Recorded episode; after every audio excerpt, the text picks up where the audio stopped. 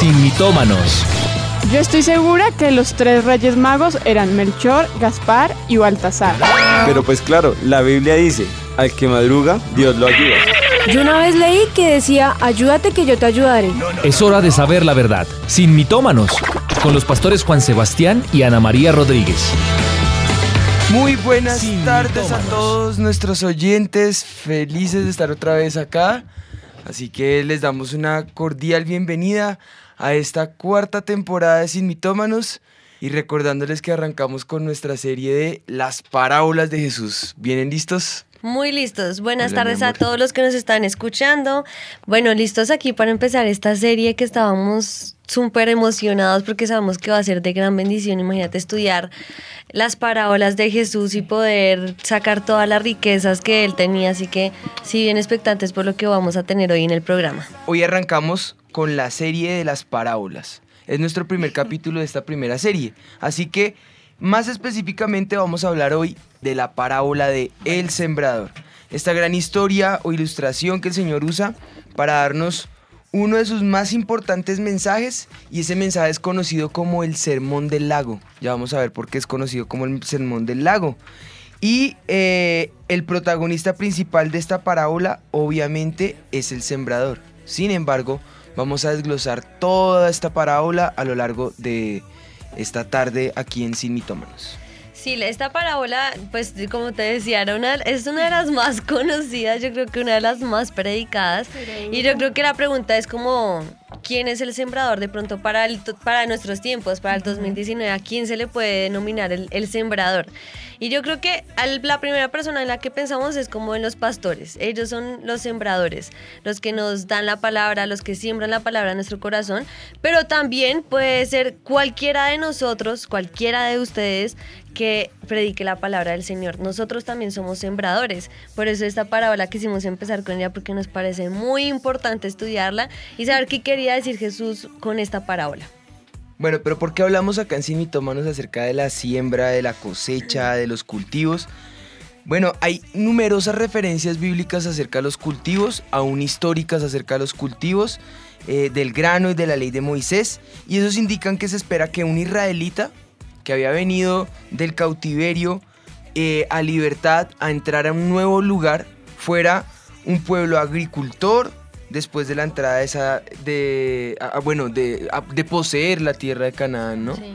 Entonces cuando llegan allí, pues lo básico que tendría un judío es la noción del campo, de la agricultura, de la ley de la siembra y la cosecha, del manejo del grano, y que el cultivo del grano viniese a ser una de las principales industrias era algo que se esperaba dentro del contexto judío. Es un hecho muy eh, notable que los métodos que usaban para cultivar o para cosechar ese grano son los mismos que usan los agricultores árabes en Palestina. O sea, quiere decir que mantuvieron la tradición hasta el día de hoy.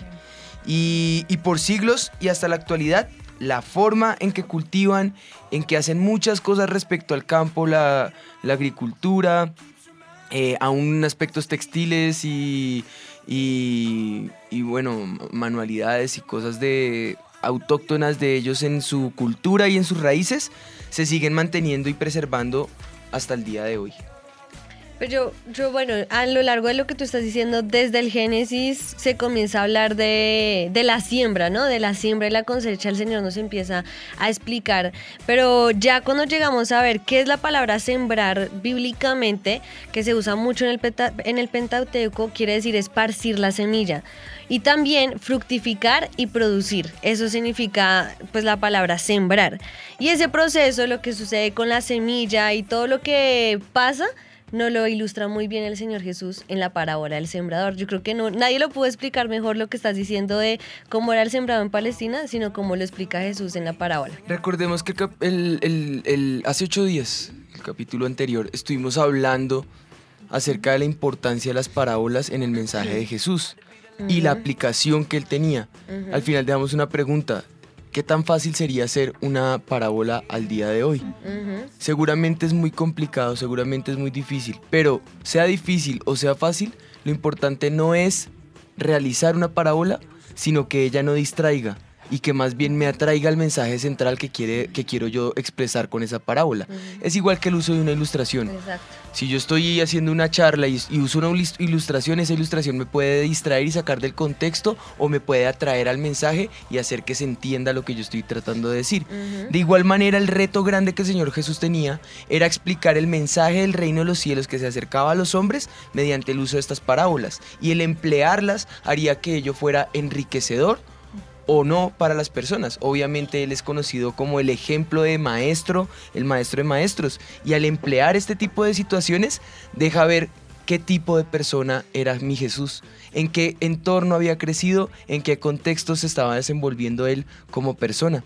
Y pues bueno, es parte de eso que hoy vamos a tocar en Sin Mitómanos. Vamos a conocer cuál es el mensaje para nosotros hoy, como hijos de Dios, como iglesia, como, eh, como humanos como seres que nos relacionamos y vamos a extraer todos los tesoros que están contenidos allí y un poco más eh, la cultura acerca de- del, bueno, la cultura judía, eh, la parábola del sembrador y vamos a ver si realmente entendemos, vivimos y aplicamos cada una de las grandes enseñanzas o bueno, por lo menos esta gran enseñanza que vamos a aprender hoy a través de la parábola del sembrador. Así que, ¿qué les parece si empezamos con broche de oro y arrancamos este momento en oración? Padre, disponemos en este momento nuestro corazón para poder entender tu palabra, Señor, para poder comprender tus preceptos y tus estatutos, Señor, para aplicar de la forma más adecuada, Señor, tu palabra y tu mensaje, Señor. Esos dichos que usaste, esas enseñanzas que manifestaste, Señor, esas parábolas y esas figuras literarias que utilizaste, Señor, para ilustrar esa enseñanza que tú querías dar y rescatar ese mensaje que tú querías dejarnos, Señor. Ayúdanos para que en esta tarde podamos disfrutar de este tiempo en tu palabra, Señor. Podamos desvirtuar a Satanás y podamos salir en victoria, dando mucho fruto, como decía mi esposita ahorita. Que ese grano se esparza, que dé fruto y que podamos disfrutar de las bendiciones, de las virtudes que tú tienes para cada uno de nosotros como tus hijos. En el nombre de Jesús, amén y amén. Amén. Dice el Evangelio de Mateo en el capítulo 3, en el versículo 1 al 9, que es la parábola del sembrador. Si ya estás en la lectura, no te digo que grites amén porque no te voy a escuchar.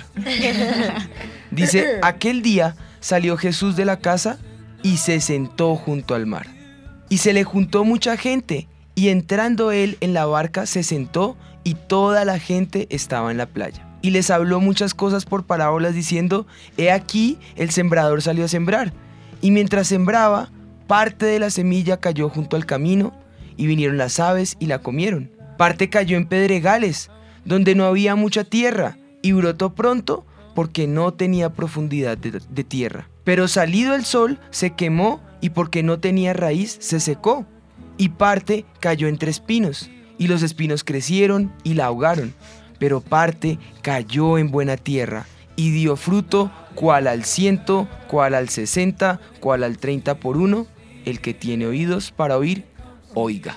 Miren, si empezamos a, eh, a entender lo que está diciendo el pasaje, dos cosas podemos rescatar, o bueno, tres. Primero, es conocido como el mensaje de el lago, el sermón del lago. ¿Por qué? Porque dice que se sentó junto al mar. Ese mar al que se sienta es el que está en Galilea. Se conoce como el mar de Tiberias, el mar de Tiberiades, el, el- el mar de Galilea, el lago de Galilea.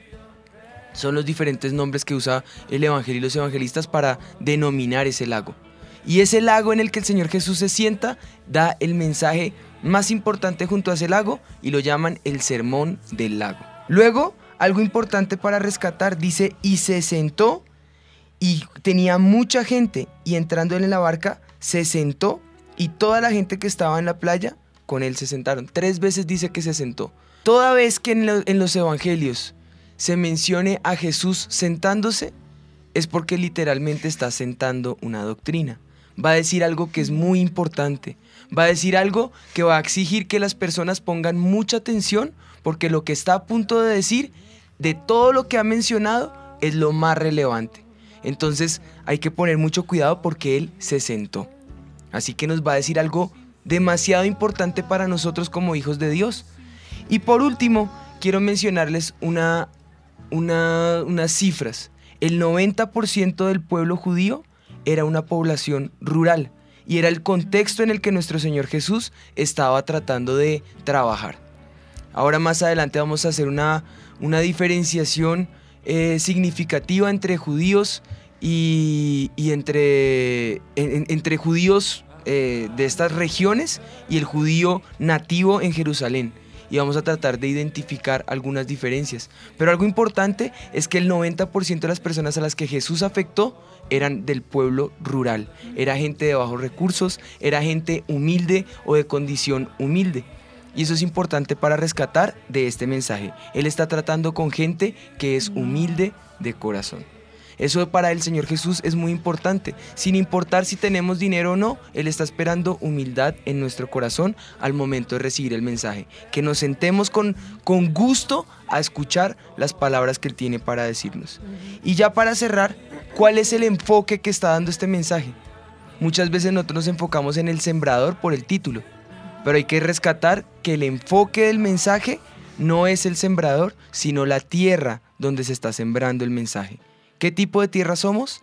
Hagámonos esa pregunta y dejemos que el Señor nos hable a través de toda esta gran aventura de la parábola del sembrador aquí en Sin Mitómanos. Con esto podemos empezar entonces lanzando nuestro mito del día.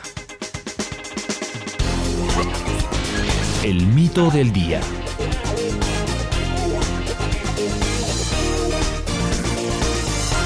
Pastores, el mito del día es el siguiente.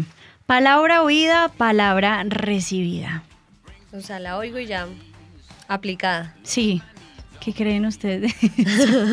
Así anticipado con otro mito digo que no. Digo, entró por un oído y salió por el Sí. otro. También, exacto. Eso es más probable. Bueno, escuchemos qué dice la gente en la calle. La primera pregunta es, ¿ha escuchado alguna vez la parábola del sembrador? Sí. Sí, sí. No. Eh, sí, sí, sí, claro. No. No. Yo sí, pero no me acuerdo. Pero sí la he escuchado. No, no, no, no. ¿Del sembrador? Pues sí, sí, pero no le puedo explicar bien. No, mira, es que te acuerdas. De, ay no, del que siembra eh, buenas cosas, pues así mismo va a recoger. Eso. Sí, es lo mismo. ¿Considera que todas las palabras que ha recibido de Dios han dado fruto en su vida? Eh, sí, también, claro que sí. Algunas, tal vez otras no me doy cuenta, pero me imagino que sí. No, todas no. No sé, falta de que uno trabaje en esa palabra o camine bajo esa palabra.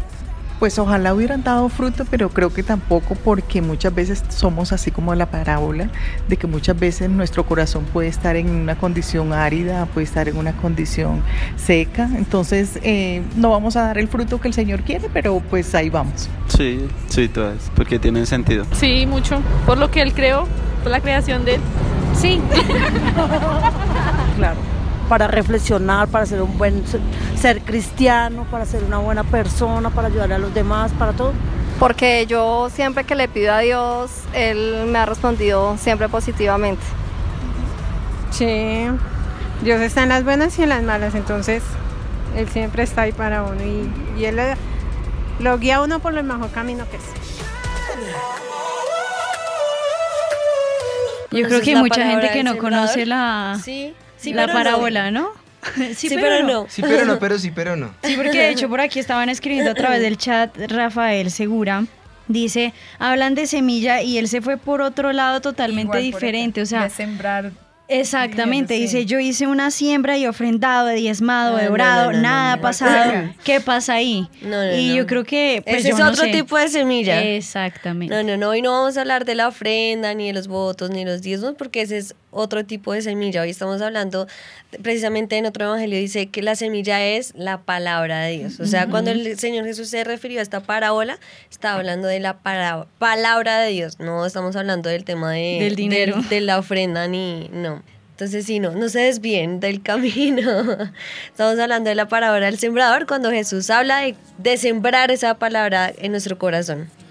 Nosotros tenemos acá la ventaja de poder escuchar qué fue lo que Jesús les explicó a sus discípulos respecto al sembrador Y respecto a la- a- al, al terreno en que se siembra y cuál es el foco de atención, porque así como surgió esta pregunta, los discípulos también preguntaron, Ajá. ¿y tú qué con esa parábola? Paráfrasis del texto, ¿no? No le dijeron así. Pero si ustedes miran el mismo capítulo 13 de los versículos 18 al 23, el Señor Jesús explica el mensaje. Dice, oíd pues vosotros la parábola del sembrador.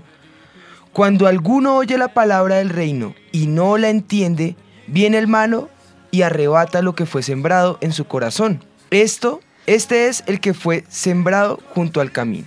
Y el que fue sembrado en pedregales, este es el que oye la palabra y al momento la recibe con gozo, pero no tiene raíz en sí, sino que es de corta duración, pues al venir la aflicción o la persecución por causa de la palabra, la- de la palabra luego tropieza. El que fue sembrado entre espinos, este es el que oye la, eh, la palabra, pero el afán de este siglo y el engaño de las riquezas ahogan la palabra y se hace infructuosa. Mas el que fue sembrado en buena tierra, este es el que oye y entiende la palabra y da fruto y produce a 100, a 60 y a 30 por uno. Entendiendo ese contexto, la explicación que Jesús da eh, eh, es entonces nuestro punto de partida, nuestro inicio. La semilla es el evangelio del reino y la tierra viene a ser el corazón del hombre. Entonces, nos vamos a enfocar tanto en la semilla como en la tierra. El Evangelio, la palabra, la buena nueva, la noticia, la anunciación, todo lo que Dios tiene para darnos, tiene que ser sembrado. Pero se espera que el corazón, que es ese lugar donde se siembra, sea buena tierra. Y cómo, eh, y cómo nosotros podemos rechazar o recibir el mensaje de Cristo va a causar que podamos dar fruto o no al 30, al 60 y al 100 por uno. Y yo creo que esa es la pregunta que debemos hacernos hoy. ¿Qué tipo de tierra somos? Que es la- lo que estaban diciendo ahorita por ahí en WhatsApp. Y también de todas las semillas que hemos recibido, ¿cuáles han dado fruto? Porque también puede que no sea buena tierra, pero ¿será que todas las semillas que he recibido sí han, han dado fruto en mi corazón? Porque es otra pregunta que debemos hacernos también. Yo creo que hoy vamos a hacer como un, un estudio a nuestro corazón, eh, ¿cómo se dice? El Geológico en la tierra de, de- del corazón, a ver qué tipo de tierra somos. Pues bueno, miremos algo interesante. Mateo 13:37 dice, el que siembra la buena semilla es el Hijo del Hombre. Pero es legítimo también que nosotros podamos aclarar que cualquier pastor, misionero o evangelista, creyente que predique fielmente la palabra de Dios y que exponga claramente la palabra de Dios, este también hace la vez del, sembla- del sembrador. Tú lo decías ahorita al comienzo de la, a la introducción del programa. O sea, si hemos hablado la palabra de Dios, somos sembradores también. Exacto. Pero entonces hay que. El sembrador tiene características, Ajá. tiene conocimiento. Un sembrador debe conocer el terreno, debe conocer la semilla, debe conocer todo el proceso de. De, de, de- ¿cómo se diría? De sembrado, de gestación de una, de una semilla para que, para que no sea infructuosa, ¿no? Entonces lo mismo pasa, cualquiera puede salir a sembrar. El problema es que de pronto va a ser infructuoso el trabajo que haga. Hay que estar preparado para ser fructífero aún en el proceso de sembrar la semilla. Marcos 4:14 dice, el sembrador es el que siembra la palabra. Así que la labor del sembrador es llevar la palabra a todo tipo de personas. Y es cierto que produce mucha tristeza cuando, cuando pensamos que toda esa cantidad de grano de pronto se desperdició, se botó por un lado, se la llevaron las aves, la arrebataron, la robaron, la... y uno dice, y todo ese fruto que se había podido sacar y se desperdicia. Pero también lo cierto es que Juan 12:48 dice que va a llegar un día en que se va a pedir cuenta a todo hombre por esa semilla que fue sembrada en el corazón. Entonces vale la pena entender que necesitamos ser buen terreno en nuestro corazón. Que nuestro corazón sea una, tie- un- un- una tierra fértil en la cual Dios pueda eh, eh, esparcir el grano y producir el fruto que Él desea que produzca. Y mira que decía un, una, mm, un estudio que leí que el, el 75% de la semilla que era sembrada en esa época se esperaba que se perdiera. El 75% es un porcentaje muy grande, mucho más de la mitad. Y yo digo, yo creo que es igual para nuestros días. Los pastores o las personas que prediquen o cualquier persona que quiera ser ese sembrador que da la semilla, seguramente está en ese rango de lo, lo que tú dices, el 75% se va a perder. Pero asimismo, en lo que ganes va a ser ese buen fruto que el Señor nos está demandando a nosotros. Y asimismo, lo que se le va a demandar al que dejó perder esa semilla. Sí, así es. Pues bueno, ¿qué les parece si arrancamos contextualizando todo este proceso de, de conocimiento De del- lo que la hablaba sem- Jesús, ¿no? De la semilla, el Porque- sembrador, de todo. Como que parémonos por un momento en la época Exacto. Y en la época empecemos a desglosar cada parte de esta, de esta cita que, de la parábola del sembrador. Tal vez algunas personas no querrán que lo hagamos, no sé, pero es interesante hacerlo para entender el contexto de la parábola que estaba No, predicando como que no, Jesús. claro que vamos a querer, ¿cierto? Vamos a cambiar la mente, vamos a empezar a pedirle al Señor que nos haga un corazón fértil. Amén. Entonces, bueno, empezamos con Mateo 13. En los dos primeros versículos dice, He aquí, el que sembraba salía a sembrar. Y sembrando parte de la simiente cayó junto al camino y vinieron las aves y la comieron. Resulta que en los tiempos eh, romanos no habían muchos caminos, era difícil el poder transportarse, la gente caminaba eh, para ir de un lugar a otro o montaban en asnos, en camellos y, y siempre lo hacían como por las veredas donde se sembraba. Entonces al sembrador que le tocaba hacer como hacer el, el como se dice, como arar la tierra hasta que llegaba al camino, pero esa parte era muy dura. Explicaban que como tenían que todo el tiempo estar pasando y caminando, esa parte era muy dura. Entonces la semilla que quedaba junto al camino, la- o la parte que araban junto al camino, era tan dura esa, ese suelo que no alcanzaba como a entrar bien en la tierra y por eso quedaba eh, sobresaliendo y venían las aves del cielo y se la comían. Eso era lo que explicaba Jesús en ese momento. La que era muy junto al camino, la parte que quedaba muy junto al camino, nunca podía entrar bien en la tierra y poder ser parte de, de como que llegaran a, mm, a esa buena tierra porque quedaban como en, En la, la tierra dura, en la superficie. Y esas eran las aves que se comían eh, La semilla. las- la semilla. Entonces esa es la primera parte que explicaba Jesús, claro, uno dice, ¿cómo? Como que no entendemos junto al camino cuál camino o qué era lo que hablaba Jesús, pero entendiendo un poco más eso, más adelante les vamos a dar la parte ya bíblica de lo que significa esto, pero es importante saber qué era Como lo el que el- contexto el- la- del ajá. crecimiento de la, de la semilla. ¿Y qué era lo que el labrador hacía? El labrador lanzaba la semilla con las manos y esperaba que cayera en la buena tierra, pero si caía un poquito junto al camino, esa, esa semilla se iba a Se iba a desperdiciar. desperdiciar. Pues hay otra también en, en- en los versículos 5 y 6, dice que dice literalmente, y parte cayó en pedregales, donde no tenía mucha tierra, y nació luego porque no tenía profundidad de tierra. Mas saliendo el sol, la quemó, se secó, pues no tenía raíz. Habla de una persona sin fundamento, de una persona que no puede echar esa raíz profunda y esa raíz tiene que ver con la presencia de Dios, tiene que ver con las aguas, tiene que ver con la palabra de Dios, con sembrarse en esa palabra de Dios, ¿no? Pero algo importante para entender esta idea de, de esa roca o esa capa de tierra es lograr entender que no, no se trata de que, de que sea una tierra plagada de piedras, Sí. como, se, como, como, como, como que lanzó la semilla en medio de piedras. Pues sería absurdo, ¿no? El sembrador no va a hacer eso de lanzarla encima de piedras. Pero sí habla de una capa delgada de tierra que está por encima de una roca. Entonces, claro, al estar en pedregales, pareciera que fuera un terreno que tiene tierra, pero resulta que debajo hay una gran roca que no permite que su raíz sea profunda porque la traba. Ciertamente va a ge- a germinar rapidísimo, toma la palabra ya, la hace, toma, sale el fruto y resulta que ese fruto se debilita cuando llega el sol, la quema y entonces eh, se muere y cae porque su raíz no es profunda. Se acaba entonces por el fruto, eh, perdón, por, eh, por el fuerte sol y la abundante lluvia, al no tener esa raíz profunda, pues no tiene un tallo fuerte, no tiene la forma de sostenerse y obviamente va a caer y va a morir. Bueno, la siguiente dice, y parte cayó en espinas, y las espinas crecieron y la ahogaron. Resulta que en Palestina, ahorita que fuimos nosotros, también uno ve que hay muchos arbustos eh, espinosos. De hecho, pues co- la corona de espinas de Jesús, pues porque allá es mucho lo que se ve en las espinas, es común. Y es muy común también que hayan muchos espinos cerca al trigo, a donde siembran el trigo. Resulta que los dejan crecer porque en el verano toman eso como se seca tanto. Entonces se vuelve un, un- como un, a- algo muy bueno para poder hacer comida, ponerlo al fuego y poder cocinar. Entonces lo que hacían era que dejara- que dejaban que creciera y en el verano quitaban la- las espinas y las ponían para el fuego para poder cocinar.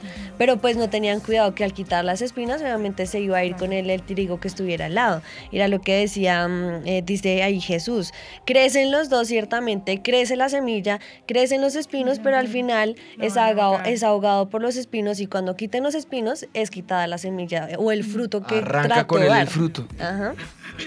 Pues todo eso es importante para entender un poco la, como la, el contexto o, el- o la costumbre eh, respecto a los sembradores. Pero hay una más y dice, y parte cayó en buena tierra y dio fruto cual ciento, cual sesenta y cual treinta por uno. Ahora les voy a hablar de, los, de las cifras 160 y 30, pero por ahora quiero rescatar algo. Y es que los labradores nativos de la tierra bíblica siempre tienen pocas ganancias y eso se debe a que sus métodos son muy muy eh, primitivos, muy eh, antiguos al, al contexto actual. Y eso causa que al ser, bueno, lo benéfico del asunto es que se hace naturalmente. Lo malo es que no pueden, no pueden garantizar que el fruto sea 100% porque es primitivo. Ahora, con la industria de, de- o la industrialización de todo el tema de las frutas y todo eso, pues hay químicos, hay eh, formas, hay maneras, hay eh, ciencia que, que ha avanzado y ha hecho que, que la semilla que se siembre, pues con esos procesos químicos garantice el 100% de esa, de esa cosecha, ¿no? Sin embargo, de esto el reverendo George Mac- Mackay, que fue misionero en Siria, en una ocasión mencionó, dijo, la tierra en muchos lugares es excesivamente fértil. Y en esos lugares en que es excesivamente fértil, la utilidad corresponde a la cifra arriba citada en la parábola. Así que eh, eso nos ayuda a nosotros a entender que la fertilidad es la que causa que sea 30, 60 o 100%. 100%. Cuando Isaac siembra la rica sección del eh, el Negev al sur de Canaán, la palabra de Dios dice en Génesis 26, 12, y sembró Isaac en aquella tierra y halló aquel año ciento por uno. En el contexto hebreo, algo importante para un, un sembrador en Nazaret era que entendiera qué tipo de terreno estaba utilizando. Si él sabía, y miren esto tan interesante, si él sabía allanar el terreno de la forma adecuada, ararlo, alistarlo y prepararlo, a eso se le llamaba fertilizar la tierra. Si la tierra estaba fértil, entonces estaba dispuesta para tener un muy buen fruto. Y un muy, muy, muy buen fruto es 30, 60 y 100 según las condiciones de sembrado primitivo. Claro, Almolonga es un contexto totalmente salido y efectivamente es un milagro de la providencia, lo podemos men- mencionar de esa manera. Es un milagro de parte del cielo para, para demostrarnos que si nosotros tenemos nuestra tierra eh, en lugares donde las aguas del Espíritu corren, nosotros podemos fructificar y que ese fruto permanezca. Pero fíjense que este contexto primitivo de cualquier arado, si yo aro correctamente la tierra y lo hago de la manera tal que se vuelva fértil, garantizo el 30, garantizo el 60 o garantizo el 100. Ahora, ¿qué hace que sea el 30, el 60 y el 100? La respuesta de un sembrador de, de Nazaret les va a decir, eso solamente lo sabe Dios. Nuestra labor, arar la tierra, abonarla y regarla, que Dios se encarga del 30, del 60 y del 100. Entonces, fíjense, si yo tengo una buena tierra, si mi corazón es fértil, si mi corazón está dispuesto, qué tan dispuesto esté, qué tan profundo sea, qué tan, como dice el Señor, como niño pueda yo recibir el reino de los cielos, pueda llegar yo a ser, de esa misma forma puedo garantizar o el 30, o el 60, o el 100. Entre más yo pueda creer por esa palabra, entre, entre más pueda absorber todo lo que el Señor tiene para decirme, más fértil voy a ser y más productivo voy a llegar a ser en el Señor. Entonces eso es algo importantísimo que podemos nosotros entender. Y es que como hijos de Dios podemos identificar qué clase de tierra somos y qué corazón tenemos. La pregunta es, ¿somos buena tierra? Y si no lo somos, pues entonces vamos a pedirle al Señor que Él nos convierta en esa tierra fértil, en esa tierra en la cual Él pueda depositar ese grano de semilla en nuestro corazón y que ese no crezca ni al 30 ni al 60, sino yo oro al Señor que sea al ciento por uno y que permanezca. Amén. Eso es muy importante porque algunos al comienzo se enfocaban mucho en el sembrador, como qué tipo de sembrador soy, pero hoy queremos es eso, que seamos esa buena tierra, que aprendamos a preparar el corazón, que aprendamos a arar bien nuestro corazón. Me gusta que acá está diciendo Nancy Andrea que recuerda la predica de hacer barbecho, tal cual es, es preparar el corazón, hacer ese Es barbecho ese corazón. para que tengamos esa, esa semilla, la que el Señor quiera mandarnos. Sí. Pues, Ese ¿qué les fruto. parece? Viendo todo esto que nos estás diciendo, mi amor, ¿qué, nos, ¿qué les parece si miramos entonces los tipos de terreno que hay en esta parábola del sembrador? Empecemos por el primero, junto al camino. Dice, una parte cayó junto, a junto al camino, fue hollada y las aves del cielo la comieron. Ya tú nos explicaste que ese junto al camino eh, crece un poquito, asoma apenas como la, el, el- el- el pedacito pequeño y hace que las aves del cielo vengan, coman. se la coman y la arrebaten. Personas insaciables que como el eh, sendero por el que cayó, eh, que han pisado, así también han rechazado la palabra y por ello al final su cora- eh, en sus corazones han quedado totalmente endurecidos. No tienen la intención de adorar a Dios o de ser afectados por algo que puedan oír. Ese tipo de sembrado en Nazaret, junto al camino, junto a la roca, junto, eh, bueno, o por capas, nos ayuda a entender ese tipo de terreno que podemos llegar a ser. Porque cuando dice que son caminos, eran senderos. Tenían una colina pequeña y en esa colina tenían que descender, pues hacían en especie de setas eh, los senderos para poder descender de, ese, de esa colina. Y sobre ese camino es cuando dice que el sembrador sembró la semilla. Entonces cae junto al camino y eso es desperdiciado. Nosotros tenemos que aprender a recibir de manera adecuada la palabra de Dios y no dejar que vengan las aves del cielo y nos la arrebaten. La palabra permanece por un rato en nuestros pensamientos, la tenemos por un rato mientras estamos eh, por, el, por, por el momento del mensaje que el pastor está hablando y recibimos el mensaje y lo tenemos por un momentico en la cabeza, pero nos vamos y en el tráfico de una vez nos, me- nos cerraron, eh, al- alguien nos agredió eh, mientras íbamos manejando y entonces vino las aves del cielo y nos arrebataron la semilla. Y la semilla entonces no crece, se quedó allí solamente por un instante, pero no comienza a echar raíces y a tener fruto. Esa, esas tipo de personas que cree que no necesitan nada, que se sienten autosuficientes y que se muestran indiferentes a la predicación de la palabra, eh, porque les parece que son cosas ridículas o inútiles, jamás van a poder echar raíces profundas y jamás van a poder llevar mu- mucho fruto y sí que menos causar que ese fruto permanezca. Así que si ese es el tipo de terreno que yo soy, pues ya podemos empezar por hacer ese primer alto. Yo no puedo permitir que la palabra del Señor caiga en un terreno vano, inútil, o que mi terreno sea altivo, egoísta, egocéntrico, ridiculizando o menospreciando esa preciosa semilla que pueda ser llegar, que pueda llegar a ser sembrada en mi corazón. Hay otra clase de tierra y es el que tú mencionabas ahorita que es sobre la, piedra. Dice, otra parte cayó sobre la piedra. Quiere decir que si, si la parte cayó, ¿sí? si la semilla fue sembrada ahí, quiere decir que efectivamente podemos oír la palabra. No es una persona que no oye la palabra, que no va a la iglesia, sino que es una palabra que oye la palabra.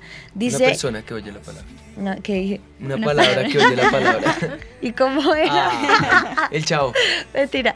Una persona que oye la palabra. Luego dice, y nacida se secó porque no tenía humedad. Quiere decir que tuvo una germinación rápida. O sea, sí nació, porque no dice que se quedó ahí, se la comieron o se perdió, sino que nace. O sea que sí creyó también. Exacto, Creyó, en cierta forma En cierta escucha y En nace. cierta medida, sí. Y, y también lo dicen que cuando tiene esa germinación rápida es que- porque con gozo recibí la palabra.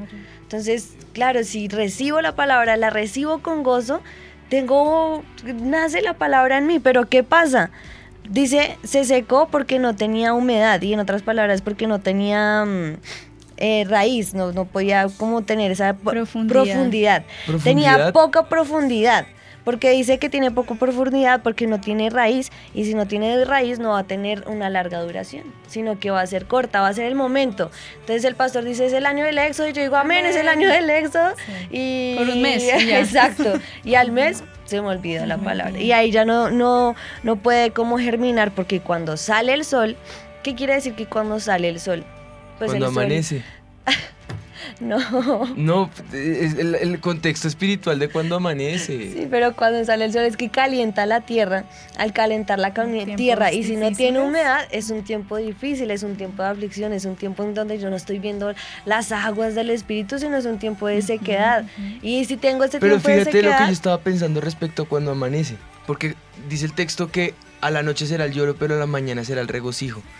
Nosotros sembramos siempre en el momento del lloro, pero cuando viene el regocijo, abandonamos por un momento el lugar secreto. También. Abandonamos por un momento ese, eh, porque estamos disfrutando y no estamos preparados para continuar en esa profundidad que está pidiendo acá, en este caso, el- el terreno para el sembrador, ¿no? Sí, como no hay profundidad, como solamente fue sembrada y la recibí por el momento, pero cuando vienen las dificultades eh, o las aflicciones, lo que vamos a tener es que esa semilla se va a secar o ese, esa em, planta que está tratando de germinar y dar su fruto se va a secar. Y ese tipo de personas son las que siempre piensan por emociones, por Eso que sentimientos, que se mueven, es como por el momento, pero no es alguien espiritual que realmente recibe la palabra. Sí, sí, sí, yo quiero, pastor, póngame la mano en la cabeza, ya, ya, listo, listo, ya, es el año del Sí, éxodo y salí y, y busco al. Señor, No. le pidió al Señor ese año de éxodo, puso, se hizo la tarea de poner sus peticiones en el parque.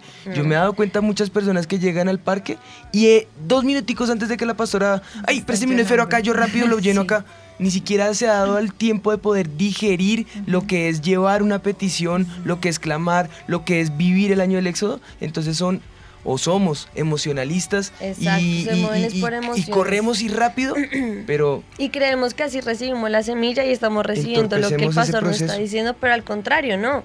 Y se los estamos diciendo es para que de pronto si, si eh, Sí. cabes dentro de este tipo de persona, pues cambiémoslo porque no podemos ser emocionalistas de sentimientos, de listo, yo creo, pero y el problema de ese tipo de personas que son emocionalistas, cuando viene la aflicción, como no tienen raíz, entonces no ven la respuesta. Y entonces, ¿qué pasa? Son el tipo de personas que vienen a la iglesia y al- a los meses se van. Sí. O son el tipo de personas que vienen a la iglesia y reciben con gozo la palabra, pero resulta que los miraron mal y se van. O entonces les quitaron la silla y se van, porque son solamente emociones, no son personas que se muevan por la palabra del Señor y son personas espirituales, sino que esa semilla se va a secar.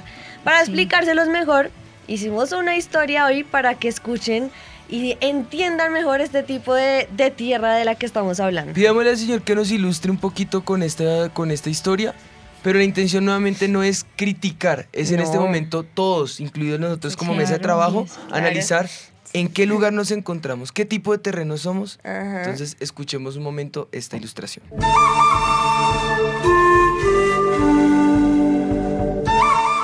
En una cierta aldea había un hombre que era el cabecilla de todo lo que era malo. Era alto, gallardo, grande, podía beber más que todos los hombres. Era el terror del vecindario, un hombre que maldecía y juraba y no conocía el miedo. Un buen día entró para oír la palabra de Dios y lloró. Todos estaban asombrados. Allí estaba el viejo fulano de tal, llorando, y se rumoró que el viejo Tom quedó impresionado. Comenzó a asistir con regularidad y a mostrar que era un hombre cambiado. Ella, yo soy un hombre cambiado. Aquella cantina perdió a un excelente cliente. Ya no era visto en la bolera, ni podía ser detectado entre las filas de los borrachos que eran tan comunes en el vecindario. Al fin se decidió a dar un paso al frente en la reunión de oración. Habló acerca de lo que había experimentado, de lo que había sentido y conocido. Oraba en un lenguaje rudo, pero contenía una sinceridad apasionada. Se sostuvo nueve meses. Si alguien en la aldea necesitaba realizar un trabajo pesado, él lo hacía. No hay problema, yo lo hago. Si se requería mantener una escuela dominical, a unos 6 o 7 kilómetros de distancia, él caminaba hasta allá. Sin importar el riesgo, él salía para ayudar en la obra del Señor. Déjamelo a mí, yo lo hago. Ey, ese trabajo es para mí. Si podía ayudar a alguien, por más insignificante que pareciera, se regocijaba grandemente. Así prosiguió, pero al fin, la risa a la que estaba expuesto, las mofas y escarnios de sus antiguos compañeros de trabajo, que al principio enfrentó como un hombre, se volvieron demasiado grandes para él. Comenzó a pensar, ¿Será que estoy siendo muy fanático? Creo que no tengo que afanarme tanto con esto de la fe. Tal vez mis amigos tienen razón. Todo esto lo llevó a dejar gradualmente el servicio nocturno en medio de la semana y por último abandonó el servicio dominical. Y fue advertido a menudo y a menudo fue reprendido, pero regresó a sus viejos hábitos y aunque no volvió a ser el monstruo de pecado que había sido antes, cualquier pensamiento de Dios o de piedad que hubo conocido jamás parecieron desvanecerse. Otra vez volvió a actuar perversamente junto a los profanos. Y él, de quien se habían jactado a menudo en la iglesia y en las reuniones se decían, ¡Oh! ¿Cuánto debe ser glorificado Dios por esto? ¿Qué no puede hacer la gracia? Estaba borracho algunas veces en las calles y entonces fue echado en cara. Este es uno de sus cristianos, ¿no es cierto? Es uno de sus convertidos que volvió atrás a sus viejos hábitos. Mírenlo, ha vuelto a ser tan malo como antes.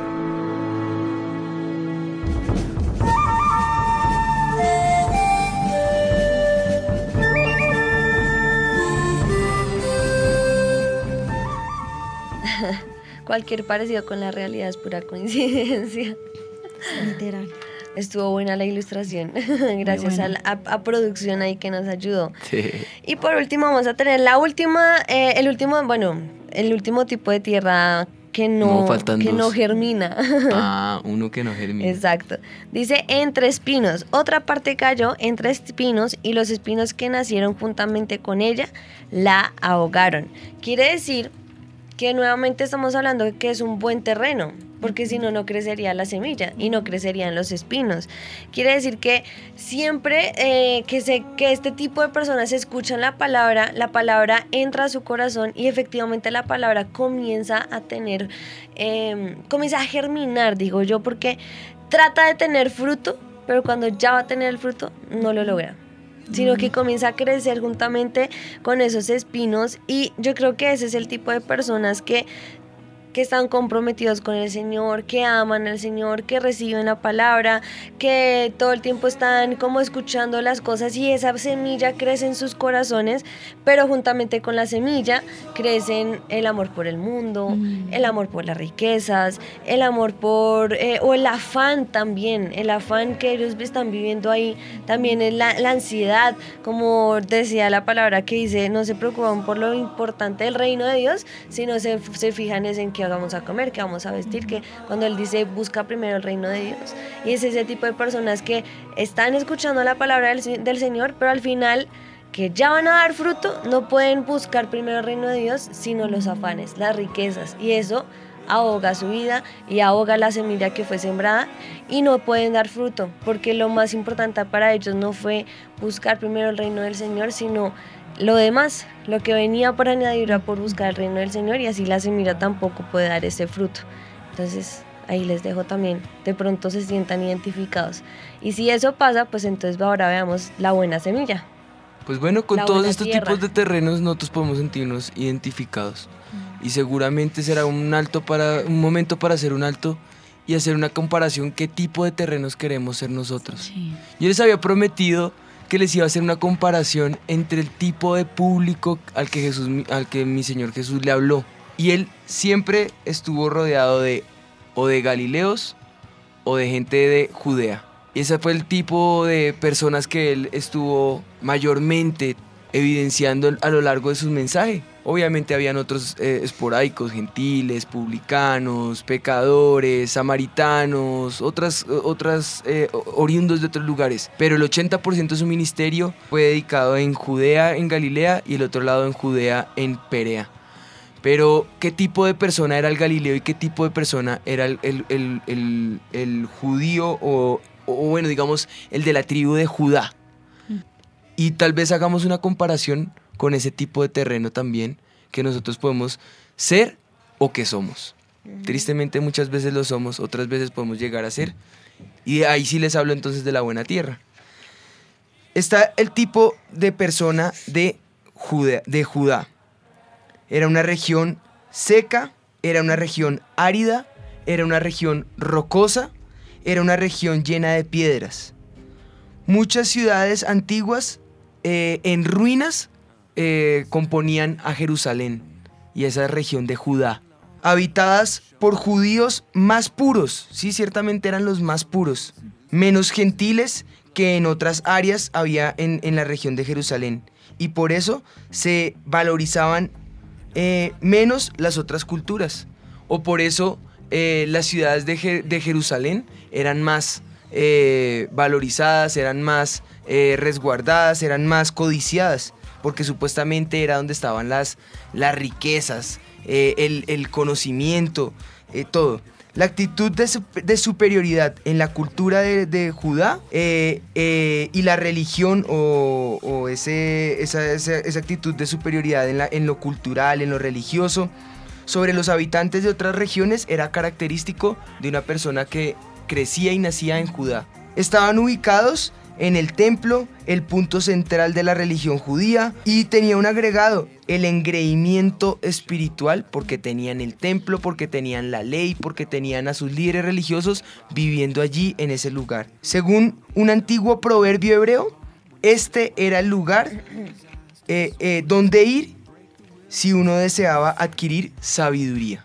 Si tú querías tener sabiduría, ve a Judá. Ahora comparémoslo con Galilea. Era un territorio fértil de campiñas, de huertos, de viñedos, de olivares.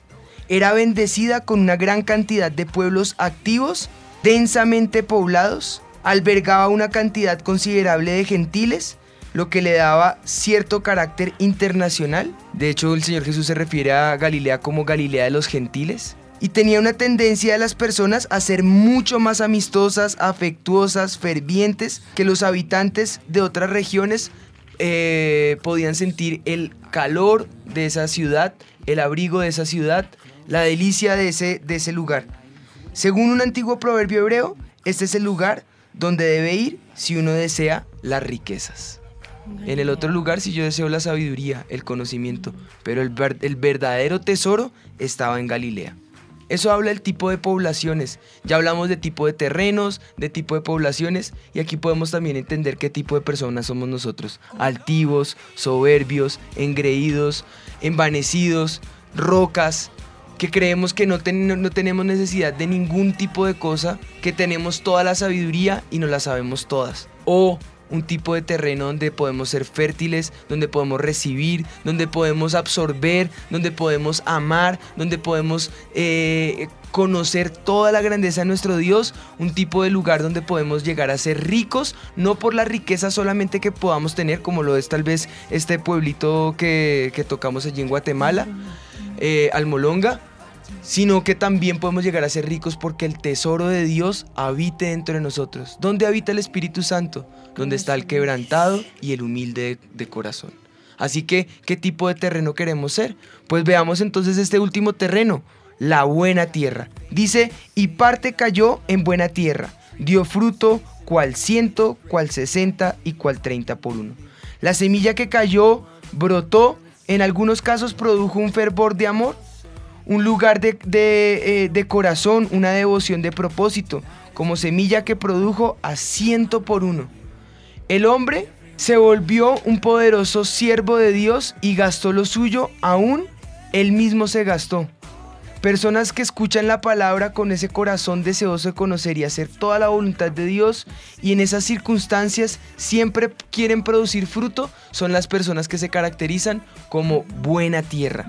Otra característica que tiene la buena tierra es que son personas que escuchan la palabra de Dios con corazón deseoso de conocer y de hacer la voluntad de Dios. Y que, sin importar cuál sea la circunstancia, siempre produce fruto sin importar si el sol sale, sin importar si las aves hacen nido en él, sin importar si la lluvia cae sobre él, sin importar si las rocas son lanzadas sobre él, sin importar si vienen tempestades, huracanes, siempre está dando fruto, siempre porque está anclado en lugares fértiles y porque las aguas brotan y germinan alrededor de sus raíces. Está plantado junto a corrientes de aguas.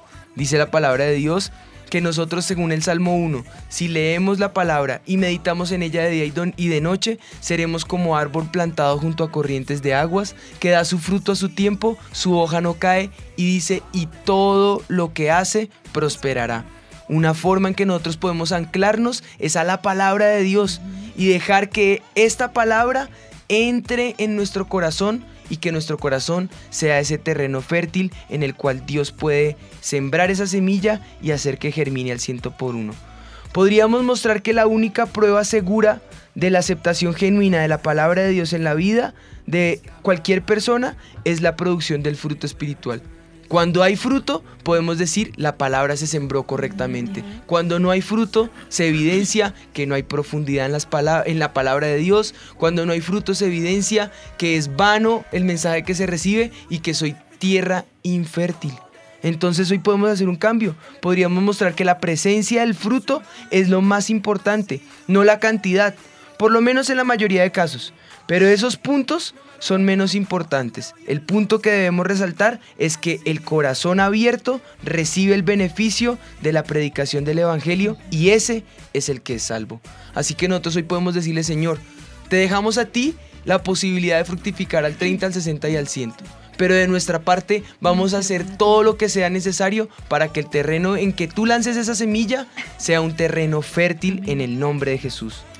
¿Es nuestro corazón un corazón abierto? ¿Es nuestro corazón abierto a la verdad de Dios? ¿Estamos permitiendo que, que la palabra de Dios se arraigue en nuestras vidas y su pensamiento de, de manera que, que podamos separar el pecado, lo que no conviene, la maldad, la impiedad, la injusticia y recibir solamente lo que conviene? En este momento nosotros vamos a, a dedicarnos a pensar qué cosas puede hacer el Señor por nosotros y cómo nosotros podemos lograr producir todo ese fruto en el Espíritu. Quizás digas en este momento, yo creo que no. Yo creo que mi corazón no es el mejor terreno.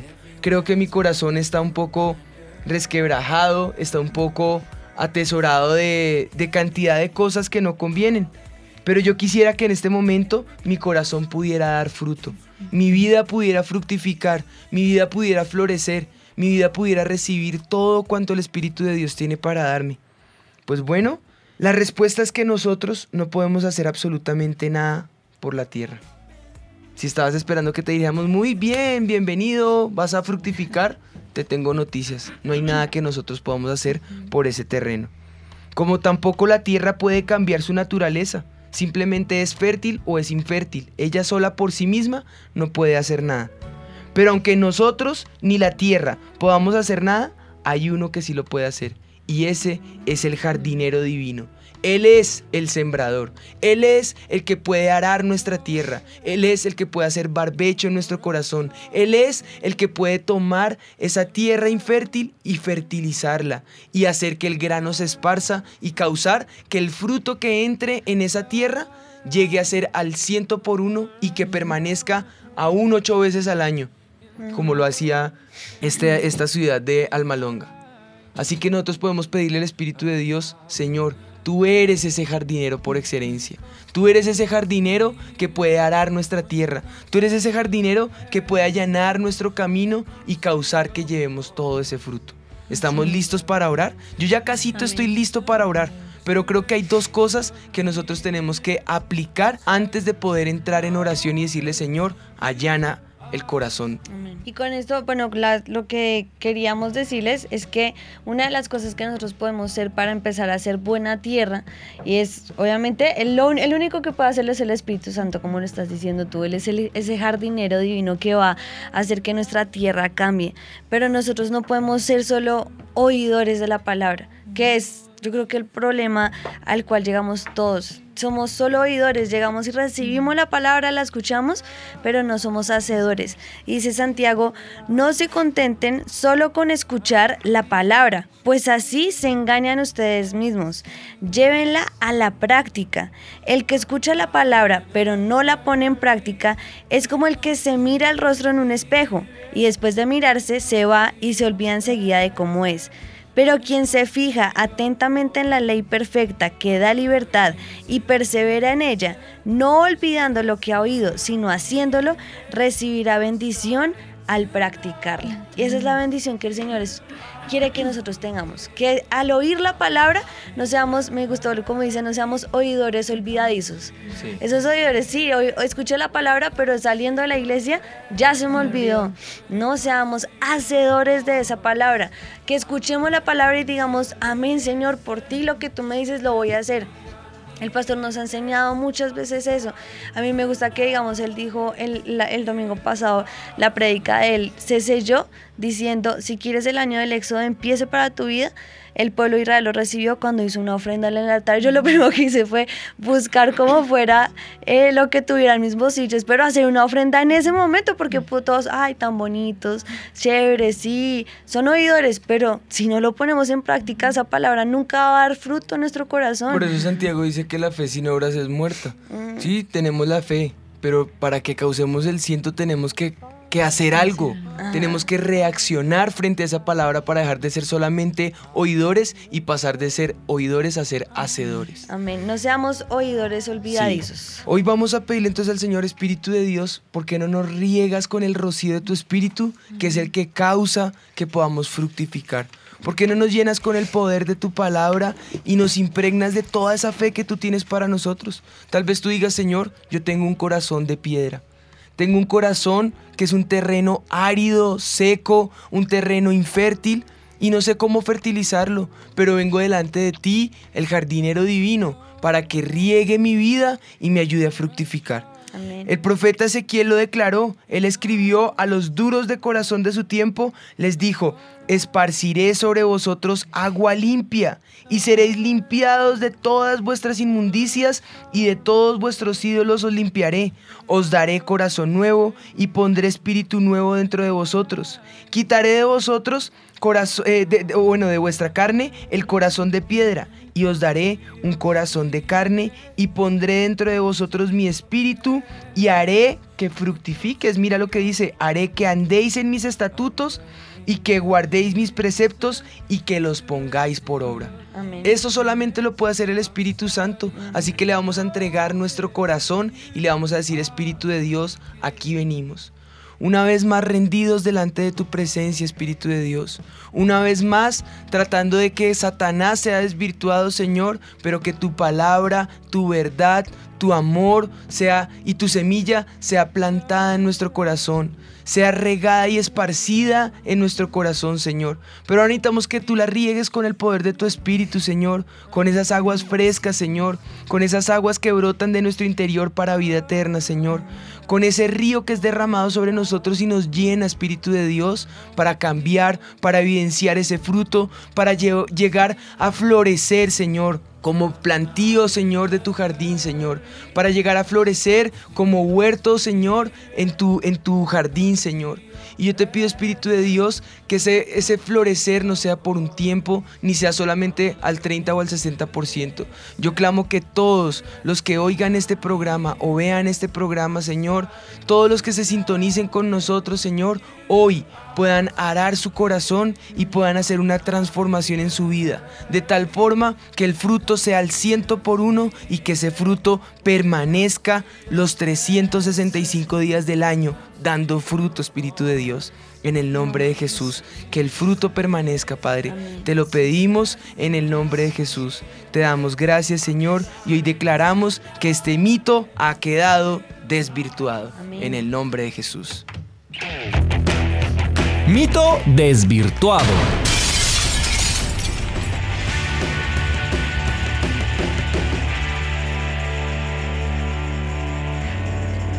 El mito... Pues bueno, podemos decir que este mito ha quedado desvirtuado, pues podemos recibir miles de semillas, pero si no trabajamos la tierra de nuestro corazón, esa semilla se va a perder y no va a fructificar. No por culpa de la semilla o del sembrador, sino por la manera en que vivimos y dejamos que esa palabra nos transforme. Es tiempo entonces de examinarnos, abrazar cada promesa que recibimos y nunca más volvernos a acostumbrar, sino siendo sedientos y hacedores de su palabra, lograr ver ese fruto al ciento por uno y que permanezca. Amén. Amén. Amén. Amén. Pues bueno, eh, podemos entonces decir que hoy es un día de victoria. Así Nos es. vemos en ocho días. Dios los bendiga. Esto fue Sin mitómanos. Sin mitómanos. Yo estoy segura que los tres reyes magos eran Melchor, Gaspar y Baltasar. Pero pues claro, la Biblia dice, al que madruga, Dios lo ayuda. Yo una vez leí que decía, ayúdate que yo te ayudaré. Es hora de saber la verdad. Sin mitómanos. Con los pastores Juan Sebastián y Ana María Rodríguez. Sin mitómanos.